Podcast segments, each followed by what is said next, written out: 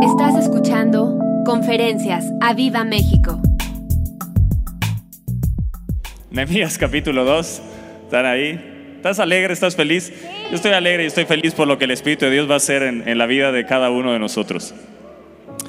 Dice el verso 11, cuando nos encontramos en Nehemías, ustedes conocen un poco, a lo mejor has escuchado de, de este hombre del Espíritu de Dios, que fue levantado, despertado y con angustia y, y aflicción en su corazón, y le llega la noticia de, de Jerusalén derribada, destruida, sus murallas, sus, sus, torres, sus puertas, todo estaba pasado por el fuego. Y, y dice Nehemías capítulo 2, verso 11, dice, llegué pues a Jerusalén. Y después de estar allí tres días, di tres días, di resurrección, di resurrección, nos habla de resurrección.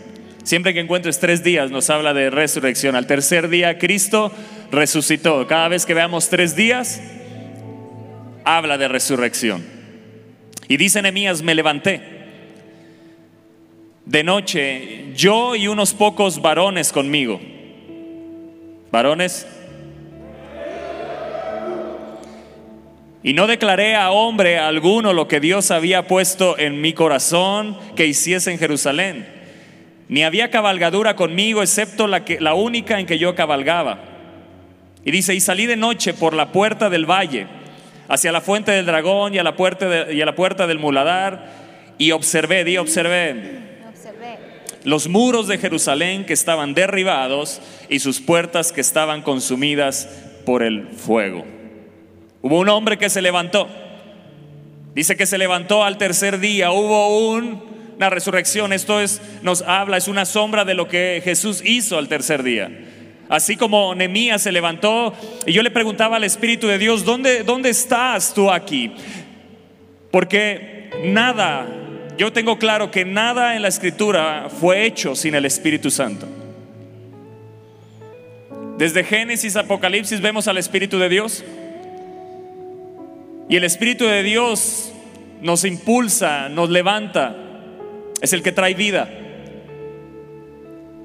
Y desde Génesis podemos verlo y tú podrías decir en el verso en el verso 2 dice que el, el espíritu de Dios se movía sobre la faz de las aguas. Pero en el principio dice el verso 1.1, en el principio creó Dios, creó Dios los cielos y la tierra. ¿Sí dice así Génesis 1.1?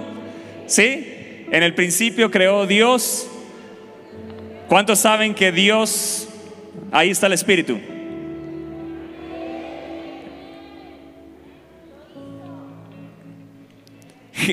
El Espíritu de Dios está en Génesis 1.1 y en Génesis 1.2. Y se movía y todo fue creado. Es el poder creador. Y aquí vemos a Nehemías que al tercer día se levantó el mismo poder que levantó a Jesús de los muertos. ¿Quién es? ¿Y dónde está? En ti y en mí. Así que el Espíritu de Dios está aquí. Aquí está. Y cuando dice en el verso 12, me levanté, eso significa despertar en el original o resucitar. Así que vemos un despertar, una resurrección. Y toda vida cristiana inicia con una muerte, pero viniendo a vida. Morimos, pero resucitamos. Tu vida cristiana así empezó. Tenemos que morir para resucitar. Donde hay muerte puede haber resurrección. Y de alguna forma algo estaba muerto en el pueblo de Israel.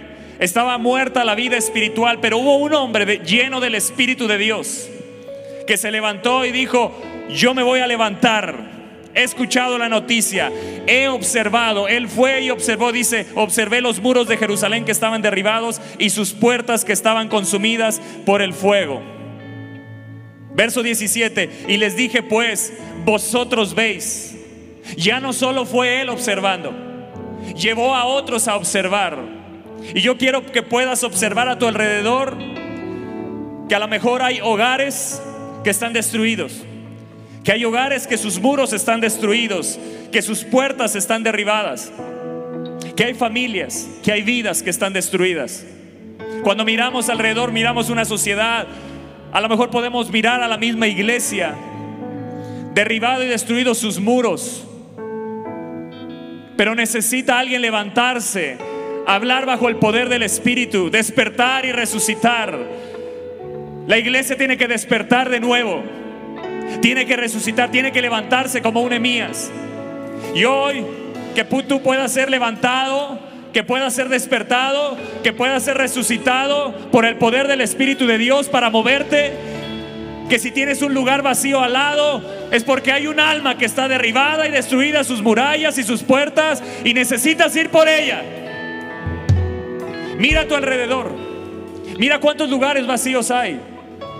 Mira tu familia que no ha sido salva y que los puedes mirar porque te levantas, porque resucitas, porque hay algo que te lleva a observar. Y dice que él observó los muros y dijo, no, yo no solo tengo que observarlo, tengo que llevar a los varones. Y dice que los llevó en el verso 17 y les dice, vosotros veis, ahora está en plural, vosotros veis el mal en que estamos, que Jerusalén está desierta y sus puertas consumidas por el fuego. Venid, venid y edifiquemos venid y edifiquemos. Iglesia, no es el trabajo de uno solo. Es el trabajo de un pueblo que se tiene que levantar. Nemías se dio cuenta que él no podía solo y llevó al pueblo a ver la necesidad. Yo te pregunto, hoy puedes ver la necesidad. Ver la necesidad de esta nación, ver la necesidad de familias, ver la necesidad de niños, ver la necesidad de los jóvenes, ver la necesidad de matrimonios, Hoy estás viendo la necesidad que está a tu alrededor. Nemías fue y les llevó a ver la necesidad y les dijo, miren el mal en que estamos. Está desierta nuestra nación, sus puertas consumidas por el fuego. Venid, edifiquemos el muro de Jerusalén. Y me encanta esto que declaró Nemías. No estemos más en oprobio, en vergüenza la iglesia no tiene que ser la vergüenza. La iglesia tiene que ser una iglesia que se levanta poderosa, resucitada. Hoy puede ser para muchos la vergüenza porque nadie se quiere levantar a edificar. Porque no se quiere levantar una iglesia resucitada y moverse bajo el poder, moverse, salir, salir de su comodidad, salir de donde hoy está. Nemías sintió el dolor y se levantó y dijo, yo no puedo solo, Señor y llevó al pueblo a ver la necesidad y dijo, no estemos más. Y hoy te digo, no estemos más en oprobio. Entonces les declaré, y ahí está el Espíritu. Y entonces dice Nehemías, les declaré cómo la mano de mi Dios había sido buena sobre mí. Nehemías era un hombre del Espíritu. Pero ¿dónde está el Espíritu de Dios, Toño? La mano de Dios es el Espíritu de Dios. La mano es el poder de Dios. La mano creó todo lo que vemos. ¿Dónde está el Espíritu de Dios? Ahí está. Y les declaré cómo el Espíritu Santo estaba sobre mí. Y asimismo las palabras que el rey me había dicho. Y dijeron todos, y dijeron todos, levantémonos la misma palabra, resucitemos. Despertemos. Y dijeron todos, hey, despertemos.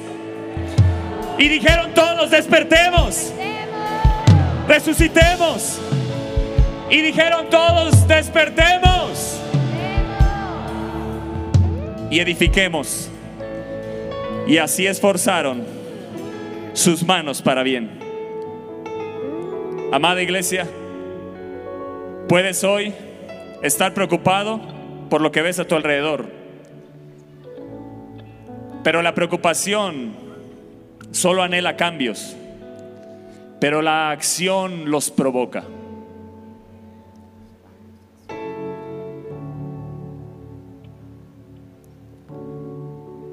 Puede ser que hoy estés preocupado, pero te tienes que levantar. ¿Qué vas a hacer con lo que ves a tu alrededor? ¿Qué vas a hacer? Tienes que levantarte y edificar. Primeramente en tu casa lo que sea destruido. Edificar a tus hijos en Cristo. Edificar tu matrimonio en Cristo.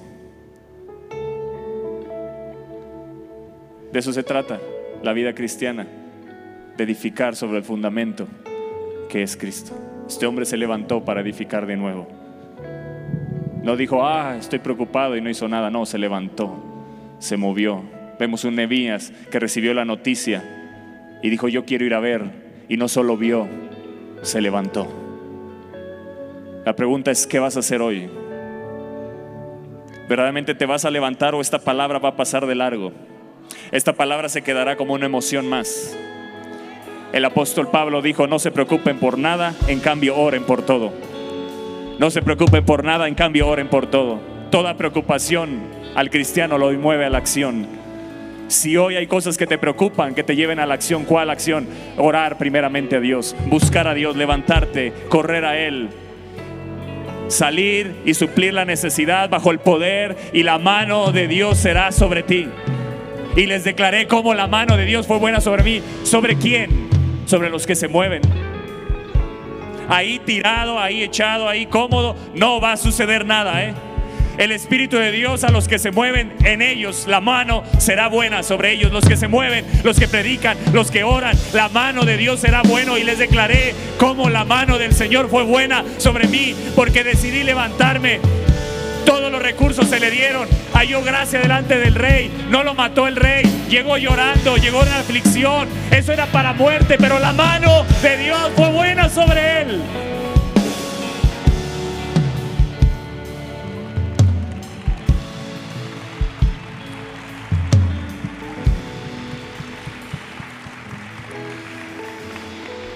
Que hoy el Espíritu de Dios venga sobre ti y te despierte, te levante. Cuando Nehemías escuchó la situación, él se lamentó, lloró. Dice la palabra, hizo duelo, ayunó, lloró, se movió, dice, movió. Y dice que fue y observó. Quiso ir y ver con sus ojos, pero su preocupación la llevó a la acción. Y esto es lo que Dios quiere de su iglesia. ¿Me estás escuchando?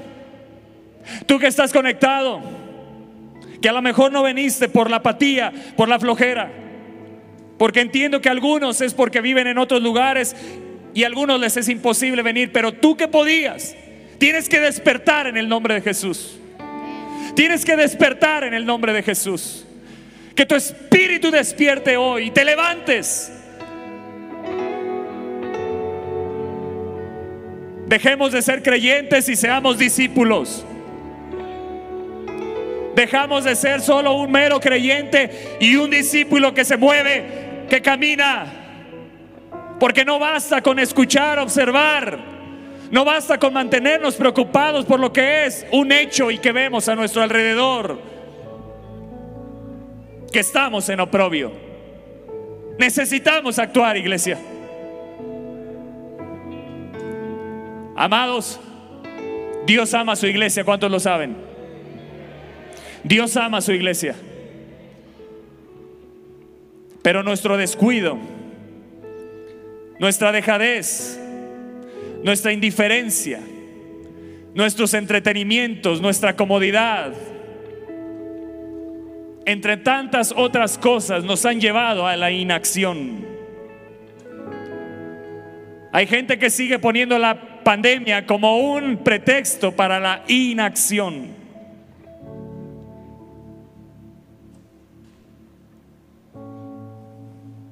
Pero cuando tú reconoces que has sido indiferente, que tus entretenimientos te han llevado a quedar cómodo, que ha habido dejadez, que ha habido un descuido de la vida espiritual, de la vida de oración, de volver a predicar, de volver a accionarte, de moverte bajo el Espíritu, bajo la unción del Espíritu. Cuando tú reconoces, amados, Dios actúa. Cuando tú reconoces, Dios actúa.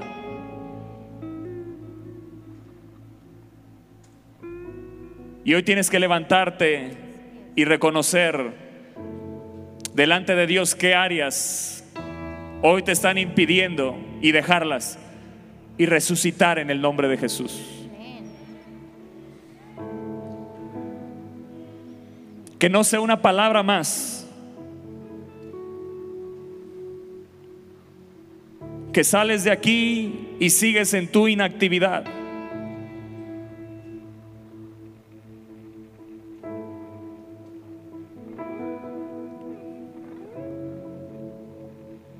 Que no solo vivamos preocupados,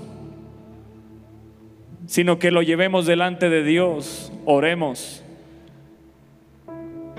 Y Dios nos use como un instrumento para traer solución.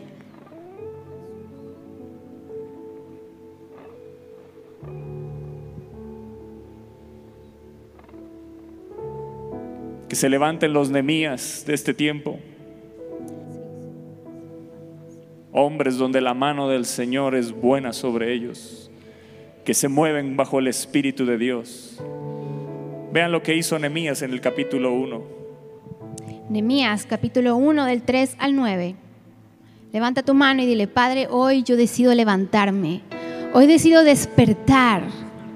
Pero un, des- un despertar genuino. Dile, Señor, no nada más quiero hablarlo y decirlo y declararlo, nada más por, porque me lo dicen. Que en mí venga ese despertar genuino. Me encantó lo que dijo Roberto el viernes, hablar la palabra como es. Y es lo que hoy te queremos decir, hablarlo como es. Dejarnos de tonterías, dejarnos de, ay, vamos a hablar bonito a la iglesia para que no sienta feo. Amados, tiene que haber un despertar. Dile al que está a tu lado, despiértate. Dile en el nombre de Jesús, yo declaro que te despiertas. Nehemías 1 del 3 al 9 dice, y me dijeron, el remanente, los que quedaron de la cautividad allí en la provincia, están en gran mal y afrenta, y el muro de Jerusalén derribado y sus puertas quemadas a fuego. ¿Qué hizo ahí Nehemías? Él escuchó lo que le estaban diciendo. Di conmigo, escuchó. Verso 4 dice, cuando oí estas palabras, me senté y lloré. ¿Qué hizo? Se sentó y lloró. E hice duelo por algunos días y ayuné y oré delante del Dios de los cielos que hizo, accionó. Primero escuchó, después accionó. Y el verso 5 dice, y te dije, te ruego, oh Señor, Dios de los cielos, fuerte, grande y temible, que guarde el pacto y la misericordia a los que le aman y guardan sus mandamientos. Esté ahora atento tu oído y abiertos tus ojos para oír la oración de tu siervo, que hago ahora delante de ti día y noche por los hijos de Israel, tus siervos, y confieso los pecados de los hijos de Israel que hemos cometido contra ti. Sí, yo y la casa de mi padre hemos pecado. En extremo nos hemos corrompido contra ti y no hemos guardado los mandamientos, estatu- estatutos y preceptos que diste a Moisés tu siervo. Verso 8. Acuérdate ahora de la palabra que diste a Moisés tu siervo, diciendo, si vosotros pecareis, yo dispersaré por los pueblos, pero si os volvieres a mí, arrepentimiento, di Señor, yo me vuelvo a ti. Y guardareis mis mandamientos y los pusiereis por obra, aunque vuestra dispersión fuere hasta el extremo de los cielos, de ahí yo os recogeré y os traeré al lugar que escogí para hacer habitar allí mi nombre. Escúchame bien, me encanta lo que Nehemías hizo. Porque Nehemías, yo le decía a Toño, no nada más se fijó en lo exterior, en lo material, que vinieron y le dijeron, Nehemías, ¿qué crees? Los portones, las puertas, todo está en fuego, todo está derribado. Él escuchó, pero no se quedó ahí. Miró su entorno espiritual. Di conmigo entorno espiritual. Y hoy eso es lo que Toño y yo queremos que se despierte en ti. Esa visión espiritual. Dile al que está a tu lado, visión espiritual. Nehemías escuchó, accionó y se arrepintió. Él no tenía por qué venir delante de Dios y decirle, Señor, perdona a mi pueblo. Él no había hecho nada. Eso no es nada. Así, bajita la mano. Pero él vino y se puso en la brecha por el pueblo y le dijo, Señor, aquí estoy. Voy a ayunar, voy a orar. Mi preocupación la voy a transformar en acción. Di conmigo, acción. Y hoy la realidad es que Toño y yo estamos preocupa- preocupados y nuestra acción es hablarte esta palabra. Tienes que despertar. Te lo vuelvo a decir, tienes que despertar. Vemos una iglesia que está cómoda. Vemos una iglesia que ya no te apasionan las almas. Ve el asiento que está a tu lado vacío. Vemos una iglesia donde ya se acostumbró, ay, solo voy los domingos y ya. Ya no hay más, pues está cómodo, solo son los domingos, ya no hay conferencias, no hay clases, no hay esto. Miércoles y viernes, pues me conecto, está fácil. Estás cómodo. Y Dios quiere sacudirte, Dios quiere levantarte y abrirte esa visión espiritual, que veas, veas a tu alrededor la necesidad que hay. Y no estoy hablando solamente de las personas que ya no vienen, estoy hablando de aquel que viene, que es nuevo y que no tienes la capacidad ni siquiera de ir y saludar y decirle bienvenido. Despierta iglesia. Despierta, sacúdete de tu comodidad. Hay tanta gente nueva que está llegando y no somos para invitarlo a comer, no somos para extender la mano y decirle, qué gusto, qué bueno que estás aquí. Oye, ¿cómo estás? Ma, mira, te paso mi teléfono. Despiértate, dile al que está a tu lado, despiértate. Nehemías se despertó, escuchó, se accionó y se arrepintió. Y tenemos que despertarnos, iglesia. Tenemos que despertarnos. Hoy te hablamos de todo nuestro corazón y te sacudimos y te decimos despiértate. No podemos más quedarnos así. Porque podremos clamar 20 mil días, años, avivamiento, las almas, pero si tú no haces lo que te toca, Dios te dice, es tu responsabilidad, porque somos sus hijos, somos sus discípulos. Amén. Dile al que está a tu lado, ¿tú quién eres? ¿Eres su discípulo o no eres su discípulo? ¿Te vas a accionar o no vas a accionar? Escucha bien, la confesión de nuestra responsabilidad, y quiero que esto te lo grabes bien, es tu responsabilidad, no es mi responsabilidad, la de Toño, la de nuestros pastores. ¿Escuchaste? La confesión de tu responsabilidad y tu condición te abrirá el camino a la restauración y reedificación. Muchas veces oramos, Señor, restaura mi casa, restaura mi matrimonio, Señor, trae a mis hijos de vuelta, Señor, prospérame. Pero la realidad es que tu responsabilidad como hijo de traer a las almas, de acercarte a los nuevos, de levantarte temprano y decir, sí, yo voy a llegar con todos mis hijos temprano a buscarlo, a orar, tu responsabilidad no la estás cumpliendo. Pero si quieres que la ventana de los cielos se abran, si quieres que Dios restaure, sane, te prospere, y Dios te dice, es tu responsabilidad hacer también lo que te toca. Y entonces Él te dice, yo no tendré ningún problema de abrir los cielos y derramar mis bendiciones sobre ti. Por eso quiero que te grabes esto súper bien. La confesión de nuestra responsabilidad, nuestra, de cada uno, porque también es nuestra de nuestra responsabilidad y nuestra condición de decir, Señor, perdóname, realmente mi condición espiritual está en el hoyo, no porque vengas los domingos, sirvas y escuches la palabra, quiere decir que tu condición espiritual está bien. Y no hay nada más que a nuestro Dios le guste que vengas y le digas, Señor, mi responsabilidad, lo que me toca no lo he hecho bien. Mi condición espiritual no está bien. Realmente no me doy por los demás. Realmente hago caras ni saludo. Vengo a la iglesia, acaba y me voy rápido a mis compromisos. Y no eres para quedarte, ver, socializar, ver. La iglesia también es parte de eso.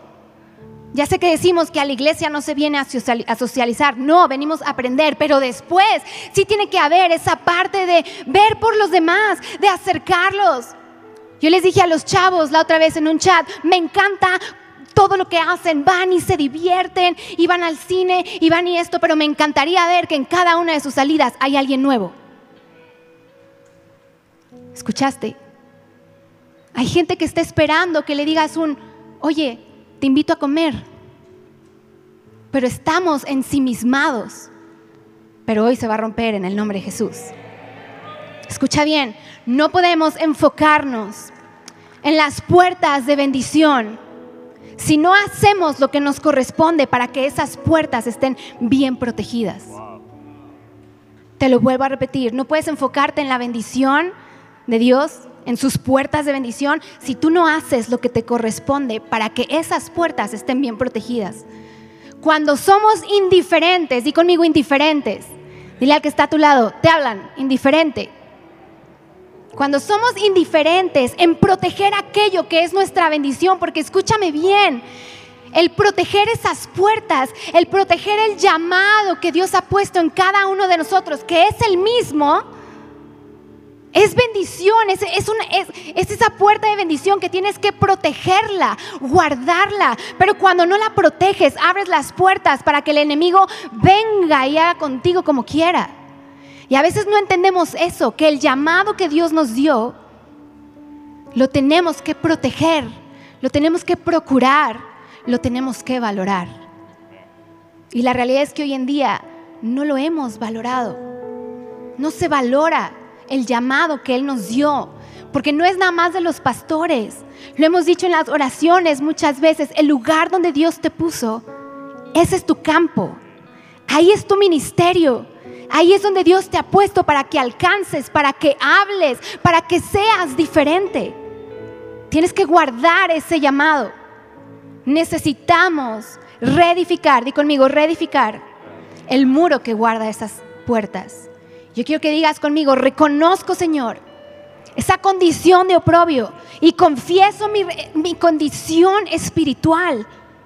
Hoy decido, Señor, no quedarme de brazos cruzados, sino levantarme, edificar y restaurar. Yo quiero que alces tu mano. Hoy decido levantarme, edificar y restaurar Dilo otra vez, levantarme, edificar y restaurar. Que esas tres palabras se te queden bien grabadas en tu corazón. Levantar, edificar y restaurar. No puedes decir, Señor, abre tus puertas de bendición, tu lluvia de bendición, cuando sabes que sabes que tu condición espiritual no es la misma que la de antes. Cuando sabes que sabes, como decíamos el sábado, que has permitido cosas en tu casa, has permitido cosas tú por decir, bueno, está bien, ¿qué tanto es tantito? Y Dios te dice, no, es no y punto. No. Pero si anhelas la bendición de Dios y no tienes, como decíamos, los pantalones para decir, esto no se hace. Me levanto, edifico y restauro. Y hoy se tienen que levantar los sacerdotes de hogar primeramente, porque dice que Nehemías, ahorita lo van a ver, se levantó con los sacerdotes. ¿Cuántos sacerdotes hay aquí? Hoy se tienen que levantar sin miedo a edificar y a restaurar su casa. No tener miedo a decir esto no. Y te levantas temprano y tienes a los niños listos y vamos y quítate el miedo. Es bendición para tu casa. Es lo que no entendemos, pero lo vemos más como un pesar. Ay, no, y ahora ya dijeron a las diez y media y ahora ya es a las nueve porque está el curso de padres. Dios te está hablando a que despiertes. Y si despiertas, créeme que la bendición de Dios va a ser derramada sobre ti. Ese es nuestro anhelo, ver una iglesia bendecida. Ver una iglesia que está experimentando la lluvia de bendiciones porque ha decidido levantarse, edificar y restaurar. Dile, Señor, yo me voy a levantar, voy a edificar y voy a restaurar aquello que a lo mejor he dejado Voy a edificar aquello que a lo mejor ya se me hizo costumbre, la comodidad. Hoy voy a restaurar mi vida espiritual. Amén. Dile al que está a tu lado, tienes que restaurar tu vida espiritual. Todos, todos somos llamados una y otra vez a restaurar nuestra vida espiritual. Todos, incluyéndonos. Todos, di conmigo, todos. Dice que Nehemías vio derribados los y sus lo sabes. Hay muchos hogares donde están derribados. Hay muchos hogares donde las puertas se tienen que volver a edificar. Y están aquí.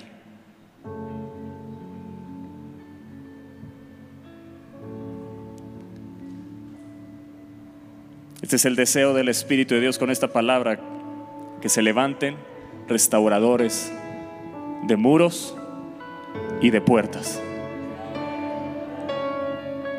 Nemías lo vio derribado y no se quedó ahí. ¿Me estás entendiendo? No se quedó ahí. Dice que se levantó, despertó, resucitó, fue, pero todo en el momento que accionó, ¿sabes qué sucedió? El Espíritu Santo fue bueno sobre él. Nehemías no pudo haber logrado todo lo que hizo sin el Espíritu de Dios. Y si el Espíritu de Dios está sobre ti y lo sabes, tienes que levantarte para restaurar, para reedificar. Hay familias que están destruidas. Hay puertas que están derribadas. Nehemías se levantó. Y cuando mi esposa te hablaba de puertas de bendición, yo no sé en qué estés pensando, pero las puertas de bendición de Jerusalén eran las que estaban derribadas y tenían que volver a ser levantadas.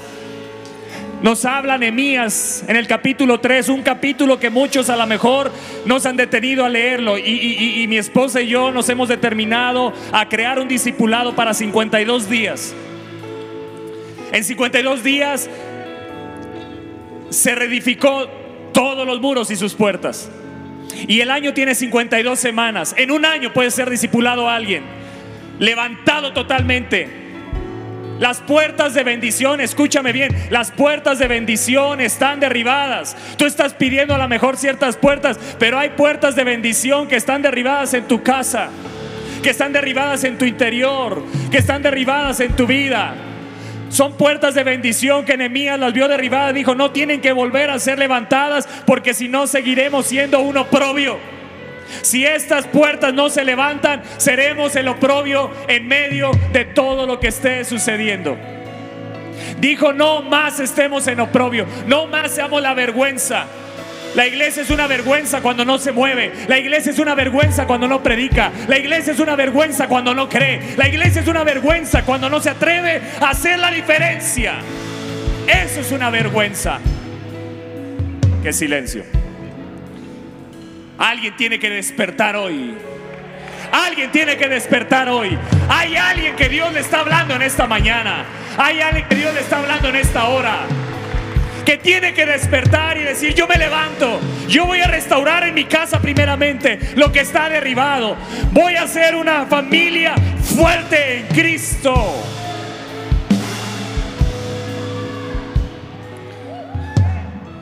Hay una promesa para ti.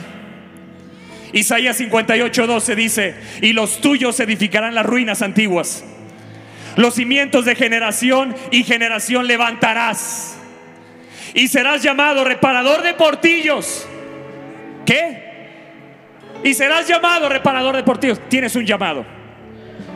Iglesia, tienes un llamado. Yo quiero ver cada mano que está aquí. Y yo tengo un llamado.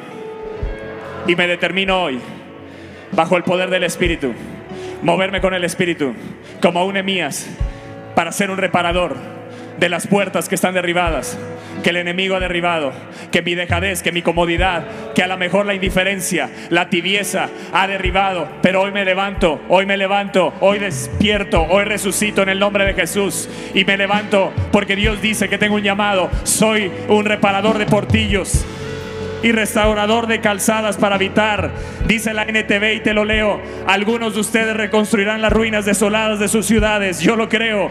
Entonces serán conocidos como reconstructores de muros y restauradores de casas. Eso somos. Eso nos hemos determinado ser mi esposa y yo. Ser restauradores de familias. Creer que los hijos volverán. Creer que las familias serán restauradas. Los matrimonios serán restaurados. Seguir orando, seguir creyendo. Lo observamos, pero no nos quedamos ahí, clamamos a Dios, oramos a Él, reclamamos sus promesas, invertimos, eh, eh, aconsejamos, nos movemos, pero no me voy a quedar. Yo soy un reparador de portillos, un restaurador de casas, reconstructor de muros. Y en Emías capítulo 3, que está lleno de nombres, nos habla 12 puertas. Dice Nehemías capítulo 3, verso 1. Y entonces se levantó. ¿Cómo empieza esto? ¿Cómo empieza la restauración? Levantándote. Y levantarse significa resucitar. Y para que haya resurrección necesitamos al Espíritu Santo. Se levantó. Y es tan interesante todo este capítulo 3,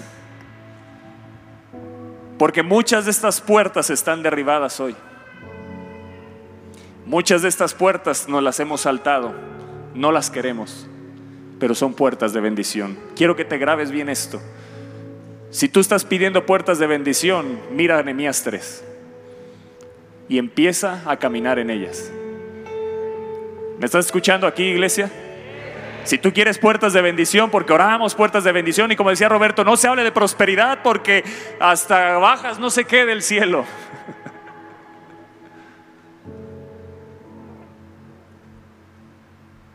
Pero te estamos hablando de que se tienen que restaurar puertas de bendición.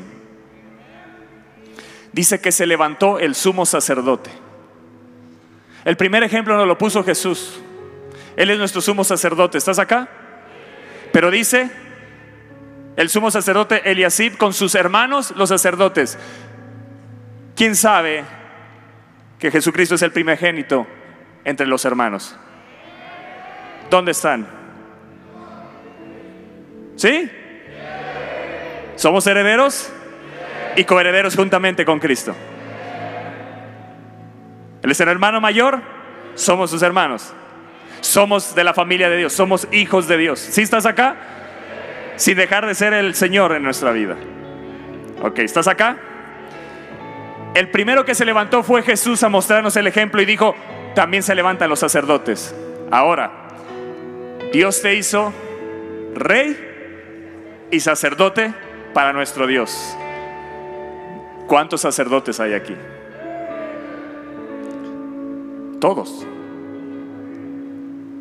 O sea, este es un llamado para todos. Nemías 3 empieza en un llamado para todos. Así empieza Nemías 3, es un llamado para todos y ahí te tienes que incluir. Ahí estoy yo incluido. Y hay tres palabras importantes. Se levantó, la segunda es Eliasif y la tercera es edificaron. Dice, y edificaron la puerta de las ovejas. Ellos arreglaron y levantaron sus puertas hasta la torre de Amea y edificaron hasta la torre de Ananel. La primera palabra se levantó es la misma que vemos en Emías. Se levantó y luego dicen, se levantaron. ¿Qué sucedió? Un despertar, un resucitar. La segunda palabra que, quiero que, que, grabes y que la puedas tener ahí, el sumo sacerdote Eliasib. Cada nombre es extraordinario todo lo que hay. Eliasib significa en el original hebreo, es la palabra Eliashib, que significa Dios restaura. Dios restaura. Todos los que estamos aquí, llegamos a Cristo porque necesitábamos ser y Él sigue restaurando. Y Él sigue obrando. Yo creo en un Dios que restaura. Escúchame bien, yo creo en un Dios que restaura que restaura matrimonios, que restaura hijos, que restaura familias enteras, que restaura naciones enteras, que restaura pueblos, que restaura hombres, mujeres. El Dios que restaura sigue obrando en medio nuestro. Iglesia, el Dios que restaura, el sumo sacerdote, Eliashib, mi Eliashib el Dios que restaura es Él. Él sigue restaurando. Padres que están aquí, que oran por sus hijos, que hoy no los ves aquí. Eliashib, el Dios que restaura. Si sigues orando, si te levantas como un Emías, que en medio del dolor de ver a tus hijos destruidos, sus murallas, sus puertas, su vida espiritual hecho un desastre, de tu esposo o de tu esposa pero hoy decides levantarte. Eso es lo primero que hizo Nehemías. Escuchó el problema, lo vio el problema, pero no se quedó ahí. Se levantó y fue delante de Dios. Y oró al Dios que restaura, al Dios altísimo, al Dios que nos favorece. Y Él se levantará a tu favor. Y verás tu casa restaurada. Y verás tu familia restaurada. Y verás a tus hijos sirviéndole al Señor con muros restaurados y con las puertas restauradas. Amados, todo el muro, escucha bien, todo el muro que vemos de Jerusalén ahí y sus puertas es una vida. Cada vida necesita tener los muros y todas esas puertas restauradas, todos.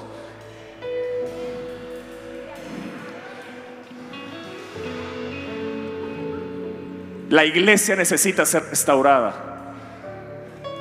A veces estamos mal enfocados, pidiendo lo que no debemos de pedir y lo que debemos de pedir no lo pedimos. Nemías se levantó y pidió lo que tenía que pedir. ¿Y sabes qué sucedió? La mano del Señor fue buena sobre él.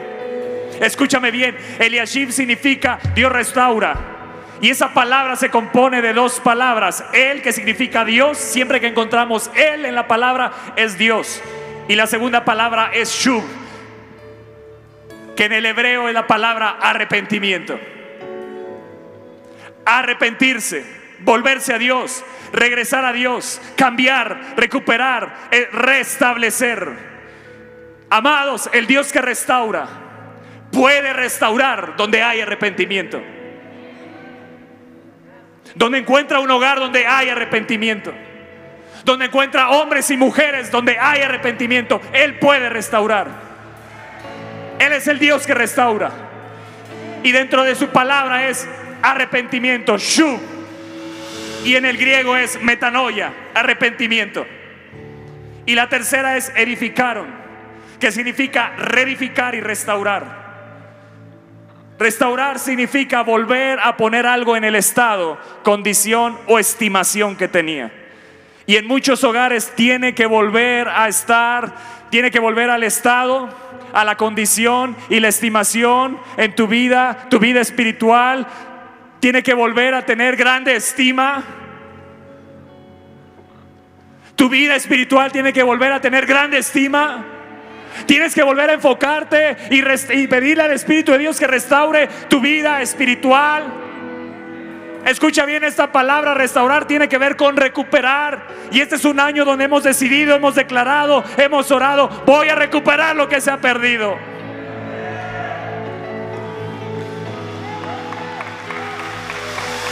El Dios que restaura. El Dios que restaura. Sigue obrando. Sigue moviéndose. Donde hay corazones que se arrepienten.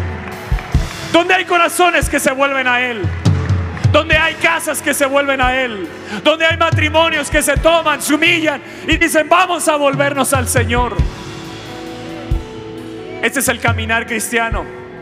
Es el discipulado que tienes que vivir y que tienes que enseñar. Todo inicia con arrepentimiento. Y el arrepentimiento no es un momento, es cada día. Nemías 3 es una joya, ¿eh? el Espíritu de Dios abrió nuestros ojos para decir, aquí está el discipulado. Y Nehemías 3 es un, es un pasaje, escúchame bien, que pocos tienen subrayado y que pocos lo han leído. Porque está lleno de nombres nada más, nombres, nombres. Y se levantaron, sí, es lo que necesitamos. Nombres que se levanten a reedificar. Eso es lo que necesita este tiempo. Gente que se enfoque en la obra del Señor Nemías 3 es todo el pueblo enfocado en la obra del Señor. Eso es avivamiento. Eso es avivamiento. Avivamiento no es una experiencia, avivamiento es un caminar. Avivamiento es el Espíritu Santo. Es caminar, es, es caminar con el Espíritu Santo es andar con el Espíritu y no satisfacer los deseos de la carne. La carne te dice no te levantes y no restaures. La carne te dice no ores. La carne te dice no prediques. La carne te dice quédate cómodo, quédate en tu casa, al fin pone la transmisión, quédate. Ese es el deseo de la carne. Pero los que son del Espíritu se levantan ven, observan, corren y se mueven para edificar, porque saben que el Dios que restaura se mueve con ellos y la mano de Dios será buena sobre ellos, será poderosa sobre ellos, habrá algo diferente. Hay alguien que puede levantarse hoy y decir, yo me muevo, yo me levanto, yo voy a edificar. Toda restauración, escucha bien, inicia con un despertar que nos lleva a un arrepentimiento. Solo estamos tocando el verso 1, ¿eh? Todo esto está ahí. Sí, ese pasaje que te ha saltado, que no lo has leído. No solo en la Biblia subrayas donde dice bendición y prosperidad. También subraya donde dice edificar, donde dice restaurar, donde dice tu llamado y en lo que te tienes que mover. Yo soy un reparador de portillos. ¿Qué? Somos reparadores de portillos. ¿Me estás escuchando? Hoy no veo una iglesia que se levante a restaurar puertas.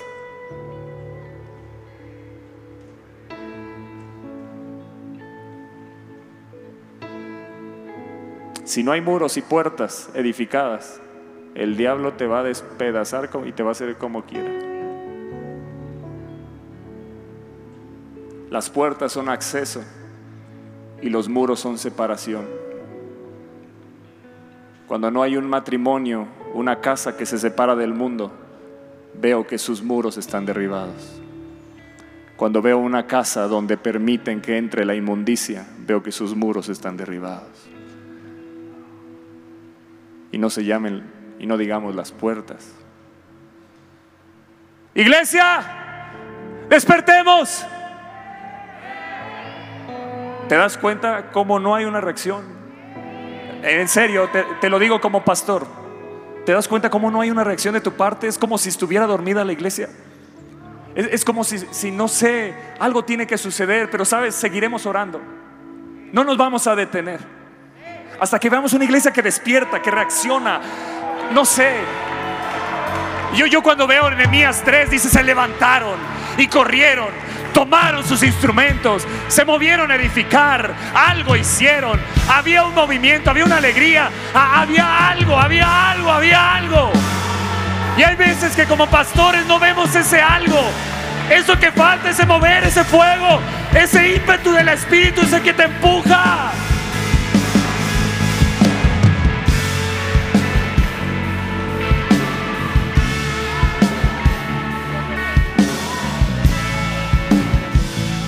Yo quiero decirte algo que es súper importante. No, no vamos ni a la mitad, literal. Y aquí nos vamos a quedar. Pero quiero decirte algo. Mientras estudiábamos Toño, y yo Nehemías 3, Toño dijo algo bien importante. Tú lees Nehemías 3 y son puros nombres. De verdad, yo empecé a leer y dije, no. Yo decía, baby, sí, sí te apoyo, pero son muchísimos nombres. Y era meternos a investigar qué significa cada nombre y nos dimos cuenta que cada nombre que está ahí tenía un significado especial para cada puerta, cada muro, cada cosa que es mencionada. Tu nombre tiene un significado especial. Tu nombre es clave para el reino de Dios. Así como lees Nemías y dices, no manches, es que son muchos, yo les decía, baby, nos vamos a llevar años. Pero entre más leíamos y entre más veíamos lo que significaba, decíamos, es que es impresionante cómo cada nombre tiene un significado especial para esa puerta, especial para esto que está hablando. Porque muchas veces leemos y decimos, ah, bueno, sí, el Ashiva, y no te detienes a ver lo que significa. Tu nombre, escúchame bien, tiene un significado. Tu nombre tiene un valor. Tu nombre en lo espiritual te fue dado para que marques la diferencia. Cada uno de estos nombres que es mencionado marcó la diferencia en la restauración de las puertas. Cuando sigamos dando te vas a dar cuenta. Y hoy tienes que levantarte y restaurar tu vida espiritual. Hoy tienes que sacudirte de la comodidad y decirle, Señor, verdaderamente tengo que despertar. Mi vida espiritual tiene que despertar. Tengo que despertar. Mi casa tiene que despertar. Vivimos ya en un mood tan cómodo y no te fijas a tu alrededor, que fue lo que Nehemías hizo. Tuvo esa visión espiritual, se enfocó en lo espiritual, no nada más en cómo estaba todo derribado con fuego. Él se fijó, fue más allá. Y tú tienes que ir más allá. Dile, Señor, llévame más allá. Ahorita que están las luces prendidas y veo a todos, digo, Señor, tenemos que ir más allá. Salir de tu comodidad salir. Tu vida espiritual no nada más es de orar, venir a la iglesia a servir y ya, no. Ese es el primer paso, te tienes que arrepentir y avivarte para que entonces avives a los demás. Pero tiene que haber un cambio en ti, un cambio genuino, donde marques la diferencia. Me encanta ver personas nuevas que han seguido viniendo. Tú de negro que estás aquí parado, tú, el de la segunda fila, tú. Tu papá también viene, ¿verdad? A veces nos lo saludas. Qué bueno que siguen aquí. Itzia, Ernesto, Cristian, seguimos orando por tu caso legal. Dios va a salir a favor tuyo. Clausés, y por ahí te vi, qué bueno que estás aquí totalmente recuperada, sana por completo, así lo declaramos. Hay tanta gente, tanta gente que ni siquiera te has dado a la tarea de conocer.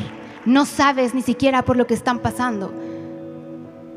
Pero si quieres que Dios te bendiga y hay unas puertas bien importantes que tú no estás cuidando, que es tu puerta espiritual, tu vida espiritual. Ayer nos encontramos en el cine en la noche, fuimos con nuestras hijas porque todo el día nos la pasamos estudiando. Ahí están. Y les prometimos, aguántenos todo el día. Estaban ya desesperadas. Todo el día Toño y yo estudiando, ya están desesperadas, ya no, ya no hallaban ni qué hacer porque no podíamos ponerles atención. Les dijimos, aguántenos y en la noche las llevamos al cine. Nos esperaron, fuimos al cine y nos encontramos acá están, que nos saludan y mi hija me decía, ¿los conoces? Y yo, no, la verdad no. Pero nos dijeron, vamos a venir el día de hoy, vamos a venir, por temprano te buscaré, los conocemos, ¿sabes? Tienes que marcar la diferencia. Tienes que marcar la diferencia. Tú no sabes quién te ve, tú no sabes a dónde vayas, quién te va a ver, quién va a decir es que es diferente, es que yo quiero.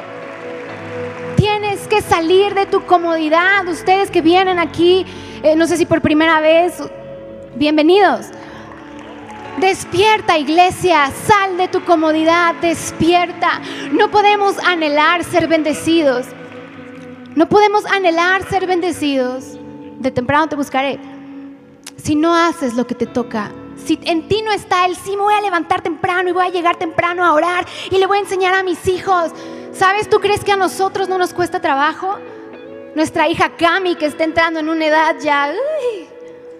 Mm, pues aunque no quieras, y te quiero orando, y aunque no quieras, levanta las manos, y aunque no quieras, nuestra prioridad es Dios. Y aunque no quieras, pues te duermes vestida, pero de que salimos temprano, salimos temprano. Tienen que haber madres y padres decididos a no ser amigos de tus hijos nada más, sino enseñarles que si Dios es su prioridad, las ventanas de los cielos se abrirán a su favor. Tienes que levantarte y despertarte, iglesia, despertarte. Despertarte. No hemos avanzado y no hemos llegado a lo que queremos llegar, pero es la introducción. Pero yo sé que Dios te está hablando. Tiene que haber ese despertar espiritual en ti. Ver por los demás, pero antes que ver por los demás, ver por ti. Sofía, ahí estás con Tania. Ver por los demás. Ver por los demás. Pero primero, ver por ti. ¿Cómo estás tú? Dile al que está a tu lado, ¿cómo estás tú? ¿Cómo estás tú? ¿Cómo está tu vida espiritual? No puedes depender, escúchame bien, no puedes depender nada más de las oraciones de la mañana. Si esa es tu vida espiritual,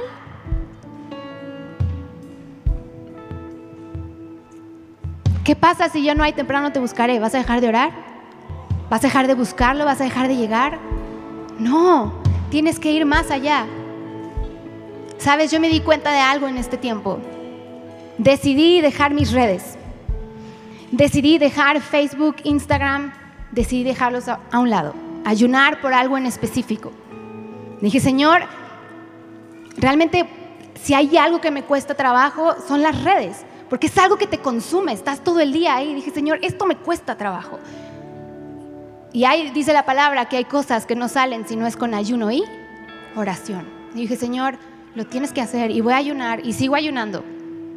Pero créeme que me he dado cuenta de algo. Estamos tan enfocados en lo que pasa en el mundo, en las vidas de otros. Es impresionante. Mira, yo prendía mi celular y automáticamente había Instagram. Y decía, ay, no, no, no, no estoy ayunando, no vi, no vi, no vi. Y ahí me di cuenta cuánto de las redes y este aparatito tiene en nuestras vidas. Es impresionante. Y te lo digo porque me pasó a mí, ¿eh? Y me sigue pasando. De repente abro y Instagram, ay, no, no, no, no, no, no, no vi, no. Vives tan en, ¿y qué pasó con el fulanito? Y la vida de la persona, ¿y qué se puso ahora? ¿Y, me di cuenta que estamos tan enfocados en lo que no debemos de estar enfocados. Me di cuenta que dejar esto a un lado, las redes, las vidas de los demás, yo decía, ¿en qué momento se volvió esto tan importante en mi vida? Saber lo que dice el otro, lo que se puso, lo que no se puso. Y poder estar con mis hijas, jugar sin tener esta cosa, estar con mi esposo viendo una serie sin tener esta cosa. Me di cuenta que me encontraba orando ya todo el día, declarando, sí Señor, esto, porque hice a un lado esta cosa. Estamos tan enfocados en las cosas que no valen la pena y desenfocados en lo que sí vale la pena, que es Él, que es tu casa, tu familia, tus hijos, tu matrimonio, la iglesia. Despiértate, levántate, despiértate y levántate en el nombre de Jesús. Te lo pedimos, te lo regamos, despiértate y levántate. No hay mejor cosa que vivir tu vida para Él. Créeme, créeme, créeme. No hay mejor cosa que vivirla despertado pero en serio, levantado pero en serio, enfocado en lo que realmente tienes que enfocarte. Dile, Señor, yo me voy a levantar, voy a edificar y voy a restaurar. Voy a edificar y voy a restaurar. Primeramente mi vida espiritual, para que entonces pueda ayudar a los que me rodean a restaurarse. Para que entonces pueda ayudar a los que están enfrente de mí a despertarse y a levantarse. No puedes esperar que alguien se levanta y que alguien venga a los pies de Cristo si tú mismo no te levantas, no edificas y no restauras. Perdón, pero así es. No es que sí le hablé, pero pues no vino. Pues no viene, porque primeramente tú tienes que levantarte. Tiene que haber esa resurrección en ti, despertarte, edificar y restaurar tu casa. Y yo sé que sé, y perdón que lo diga así, pero la mayoría tienen que levantarse, edificar y restaurar. Amén. Sí, dale un fuerte aplauso a Él.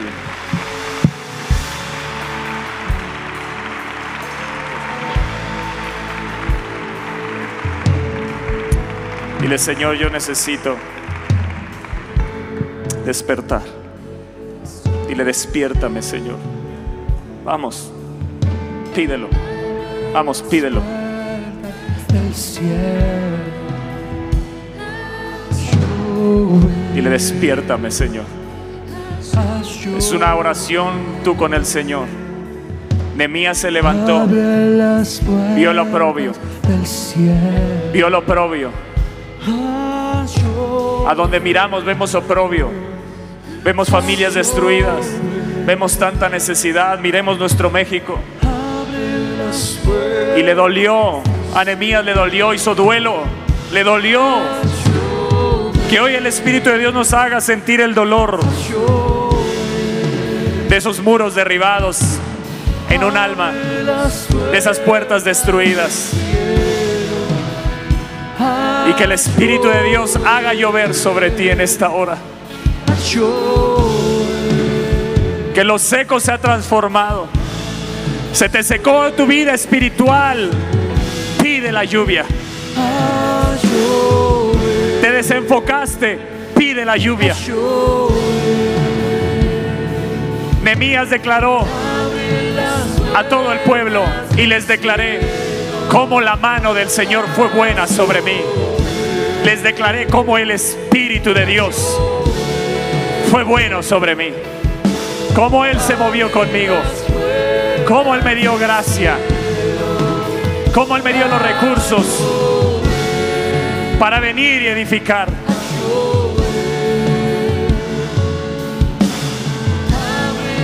Si has pedido la unción, la pregunta que te tienes que hacer es, ¿para qué la quiero?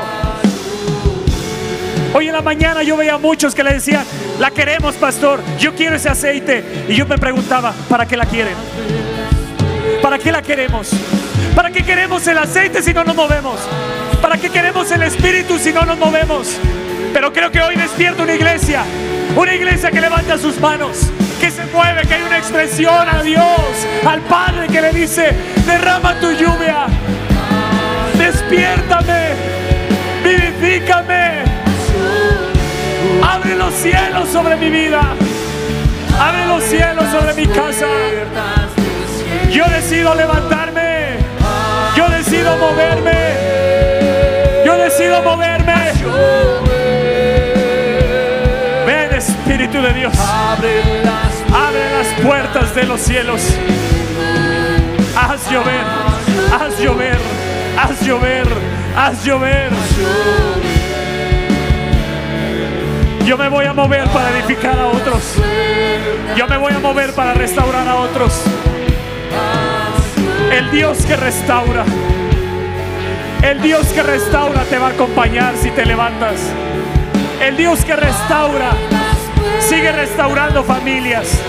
Sigue restaurando hijos. Sigue restaurando matrimonios. Sigue restaurando vidas. Sigue restaurando almas. Sigue restaurando el espíritu. Él sigue restaurando. Y yo me levanto. Yo me muevo. Yo no me voy a quedar en el letargo. Yo no me voy a quedar en la comodidad. Yo hoy salgo y me levanto.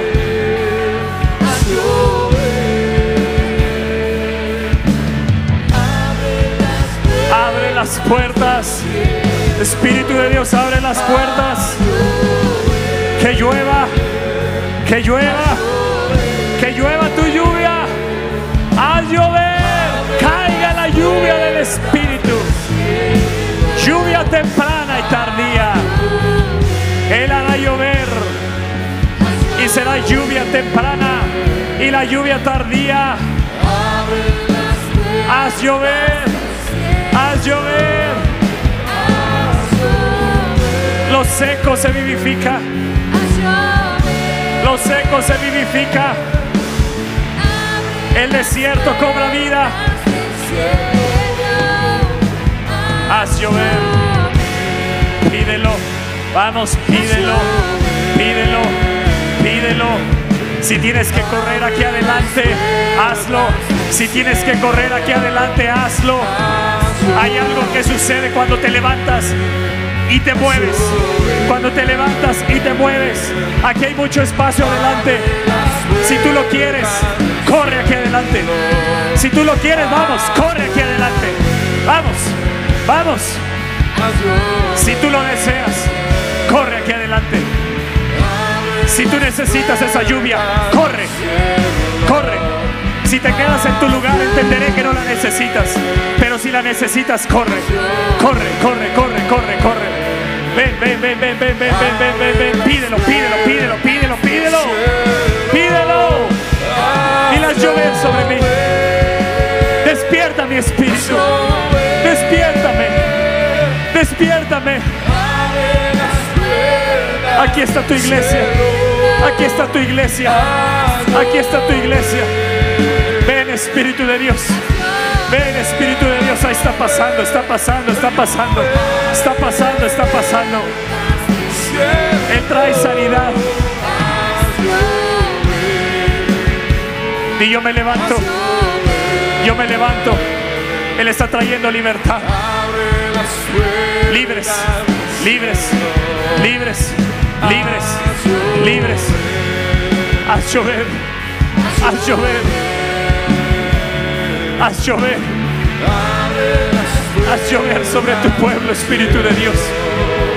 Haz llover sobre tu iglesia. Haz llover sobre cada casa.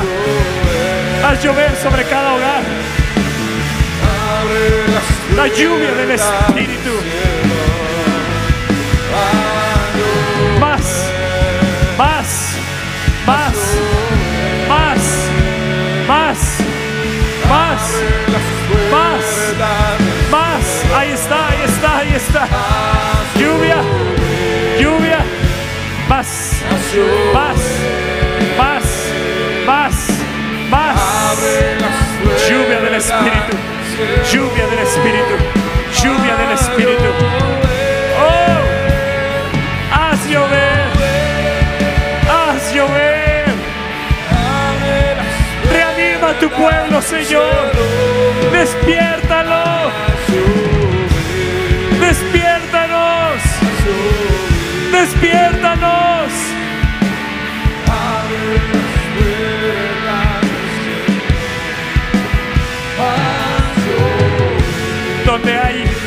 Una tierra. Donde hay una tierra que encuentra arrepentimiento. Donde le dice, Señor, perdóname porque no me he movido. Porque he recibido la unción y no he hecho nada con ella. Hoy hay mosca sobre el perfume. Porque no me moví. Una unción que se mueve nunca permitirá que las moscas, una mosca nunca se para donde te mueves. Hay muchos de ustedes donde las moscas se pegaron ya porque recibiste la unción y no te has movido con ella. Es el perfume del Espíritu. Las moscas que echan a perder ese perfume. Pero di yo hoy me levanto. Te pido perdón, Señor. Me humillo delante de ti y te pido perdón. Perdóname, perdóname, perdona mi dejadez, perdona mi tibieza, perdona mi comodidad. Perdona, Señor, que a veces mis preocupaciones se transforman en murmuraciones. Mis preocupaciones se, mueven, se transforman en chisme y queja. En lugar de un accionar, yo me quiero levantar, Señor, abrazar mi llamado a un reparador de portillos, restaurador de muros. Eh, primeramente en mi vida, lo que se derribó, lo que se cayó, lo que el enemigo ha derribado.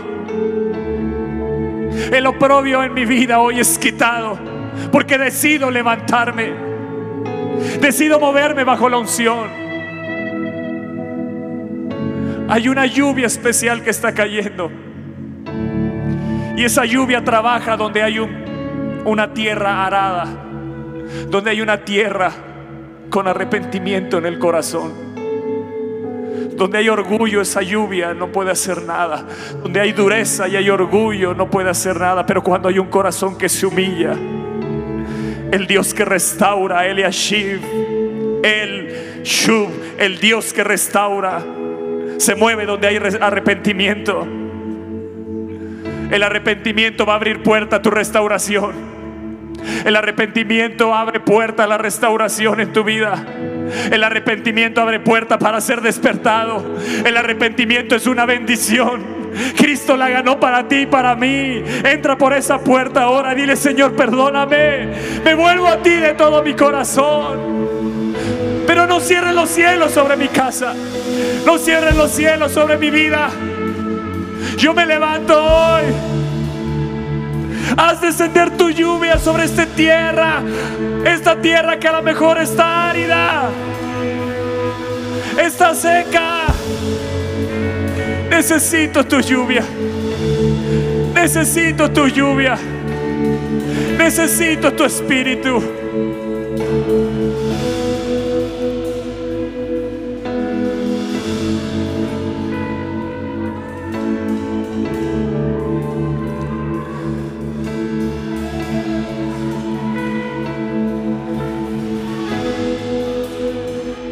Lluvia. Ven Espíritu de Dios.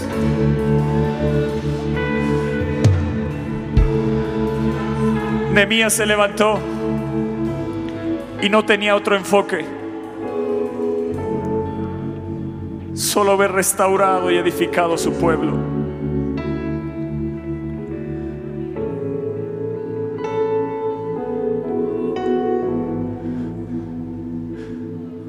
Joven que estás aquí, ¿qué vas a hacer con tu juventud? Pregunto.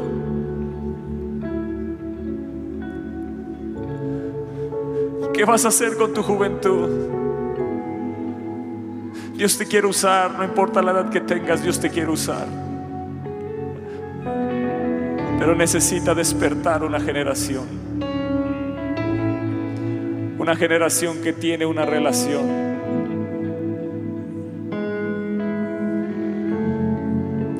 que sabe que tiene un llamado para ser un reparador de portillos.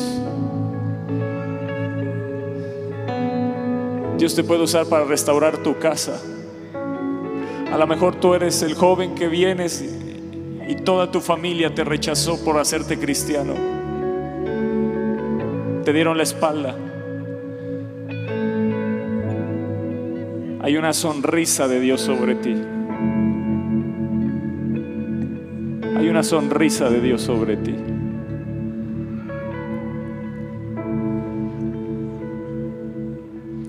Dios te va a usar para restaurar tu casa. Dios te va a usar para restaurar tu casa. Dios te va a usar para restaurar tu casa. Vas a ver a tu familia salva. Vas a ver a tu familia salva.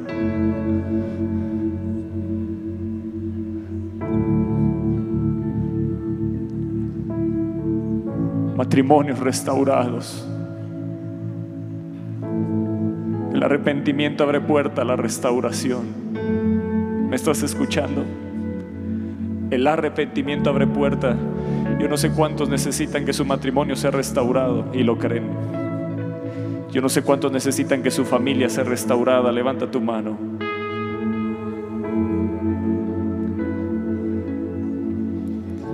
Hay muchos jóvenes que han callado lo que hay en casa.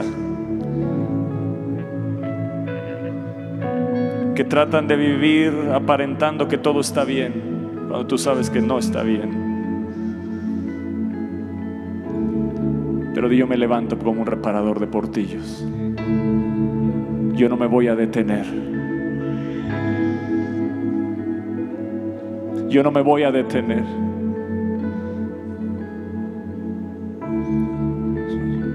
Yo voy a ver el matrimonio de mis padres restaurado.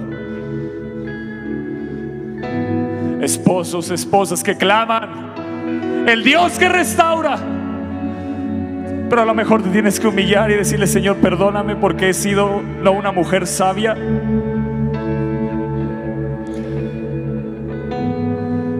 No he sido sabia con mi esposo. A lo mejor yo provoqué que mi esposo se apartara de ti, perdóname. A lo mejor yo provoqué con mis actitudes no sabias, no prudentes. Yo permití que mi esposo se alejara de ti, Señor, perdóname. El arrepentimiento abre puerta a la restauración. A lo mejor tú eres una esposa que se alejó y hoy estás aquí, esposo. Pero tus actitudes a lo mejor provocaron que tu esposa se apartara. Y tienes que volverte al Señor. El Dios que restaura sigue restaurando matrimonios. El Dios que restaura sigue restaurando matrimonios. El Dios que restaura sigue restaurando matrimonios. El Dios que restaura sigue restaurando matrimonios. Sigue restaurando hijos, sigue restaurando. Pero tiene que haber arrepentimiento en la casa, tiene que haber arrepentimiento en el corazón para darle puerta a que el Dios que restaura entre, entre en la vida de tus hijos. Tiene primero que ser restaurado tu matrimonio. El amor en tu matrimonio tiene que ser restaurado. El afecto tiene que ser restaurado. Muchas cosas. Vuélvete a Él. Vuélvete a Él de todo tu corazón. Dile, Señor, si yo he impedido que tu restauración venga, aquí estoy, me humillo. Si yo he provocado y he sido un bloqueo para que tu restauración obre, aquí estoy, me humillo. Hoy me levanto. Hoy me levanto y resucito. Hoy despierto.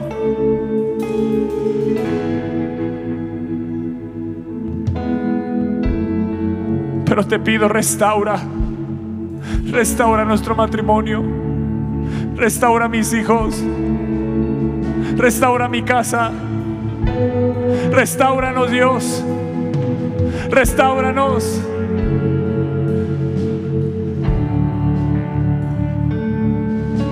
Restauranos. Eliashib. Eliashib, el Dios que restaura.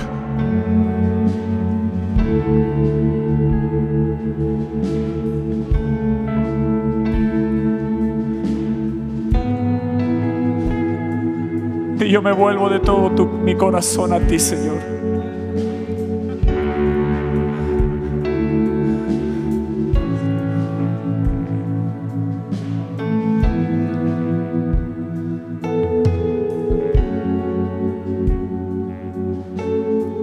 Ruego, Señor Dios de los cielos, fuerte, grande y temible, que guardas el pacto y la misericordia a los que te aman y guardan sus mandamientos. Esté ahora atento tu oído y abiertos tus ojos para oír la oración de tu siervo. Que hago ahora delante de ti día y noche por los hijos de Israel, tus siervos. Y confieso los pecados de los hijos de Israel que hemos cometido contra ti. Sí, yo y la casa de mi padre hemos pecado. Y en extremo nos hemos corrompido contra ti. No hemos guardado tus mandatos, tus estatutos y tus preceptos que diste a Moisés tu siervo. Acuérdate ahora de la palabra que diste a Moisés tu siervo diciendo, si vosotros pecareis, yo os dispersaré por los pueblos, pero si os volviereis a mí y guardareis mis mandamientos y los pusiereis por obra, aunque vuestra dispersión fuera hasta el extremo de los cielos de allí, los recogeré y los traeré al lugar que escogí para hacer habitar allí mi nombre. Pero si se volvieren a mí, pero si se volvieren a mí, pero si se volvieren a mí, pero si se volvieren a mí, Padre, te pedimos perdón. Perdona, perdona a tu pueblo, Señor. Yo y la casa de mi Padre nos hemos corrompido contra ti. Hemos sido rebeldes, hemos sido apáticos. Perdónanos, Señor, nuestra dejadez, nuestra tibieza. Padre, perdónanos. Perdónanos, Señor, nuestra nuestra impiedad, nuestra inmoralidad. Padre, perdónanos. Te abrimos la puerta para que restaures, para que tu lluvia caiga. Perdónanos. Perdona nuestras brujerías, nuestras hechicerías. Perdona nuestra murmuración, nuestro chisme. Perdónanos, Señor. Nuestra insensatez. Perdona nuestra simpleza. Padre, perdónanos. Padre, escúchanos. Te pedimos perdón. Tú prometiste que si nos volvemos a ti, de donde nos dispersaste nos harías volver. Hay mucho pueblo disperso dentro de la iglesia, pero disperso, Señor. Hazlos volver a ti. Hazlos volver a ti. Perdona, Señor, por dejar entrar a mi casa la inmoralidad, la inmundicia. Perdona, Señor, porque no cuido lo que se escucha. Perdona, Señor. Perdónanos.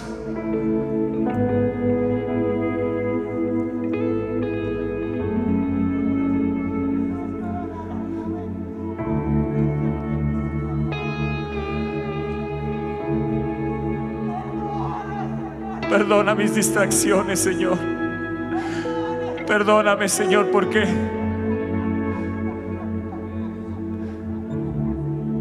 he puesto muchas cosas por encima de ti. Perdona mi abandono de tu palabra, de la meditación, por mi tibieza en la oración.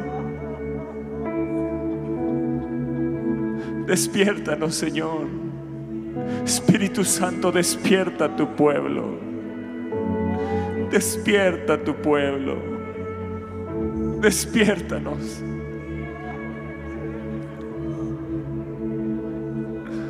Todo letargo espiritual. Todo letargo espiritual. Despierta una iglesia que se levanta, que diga, levantémonos y edifiquemos. Una iglesia que se mueve. Una iglesia que predica de nuevo. Que invita, que ora. Que trae libertad por medio de tu espíritu. Perdónanos, Señor, porque nos hemos engordado tanto. Porque hemos recibido tanto de ti y no hemos hecho nada.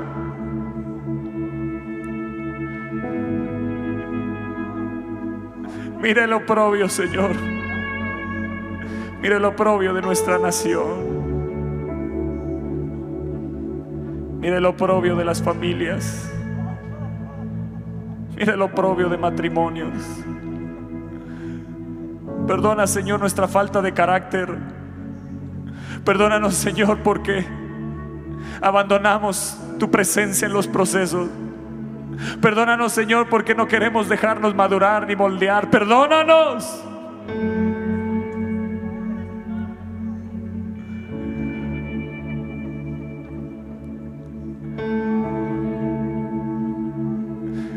Perdónanos, Señor, porque nuestra desobediencia nos ha apartado de tu palabra y de tu voz. Perdona nuestra rebelión.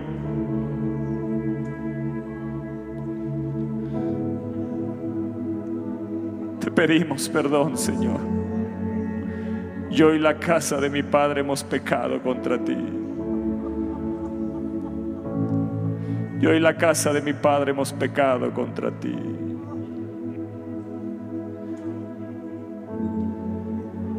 Nos apartamos de ti, Señor. Pero hoy volvemos de todo nuestro corazón.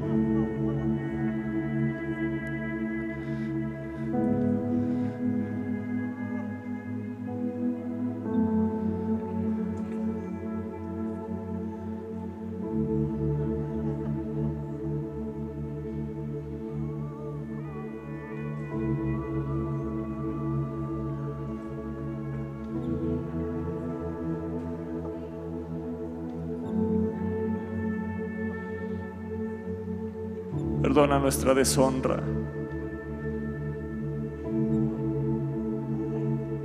Perdónanos, Señor.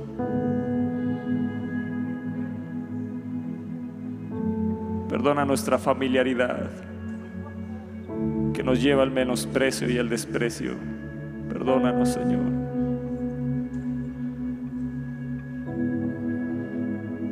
Perdónanos, Señor, porque nuestra familiaridad nos hace ver que te tenemos cerca,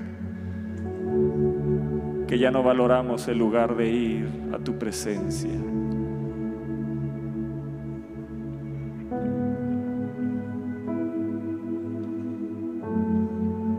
Perdónanos por acostumbrarnos a tu presencia,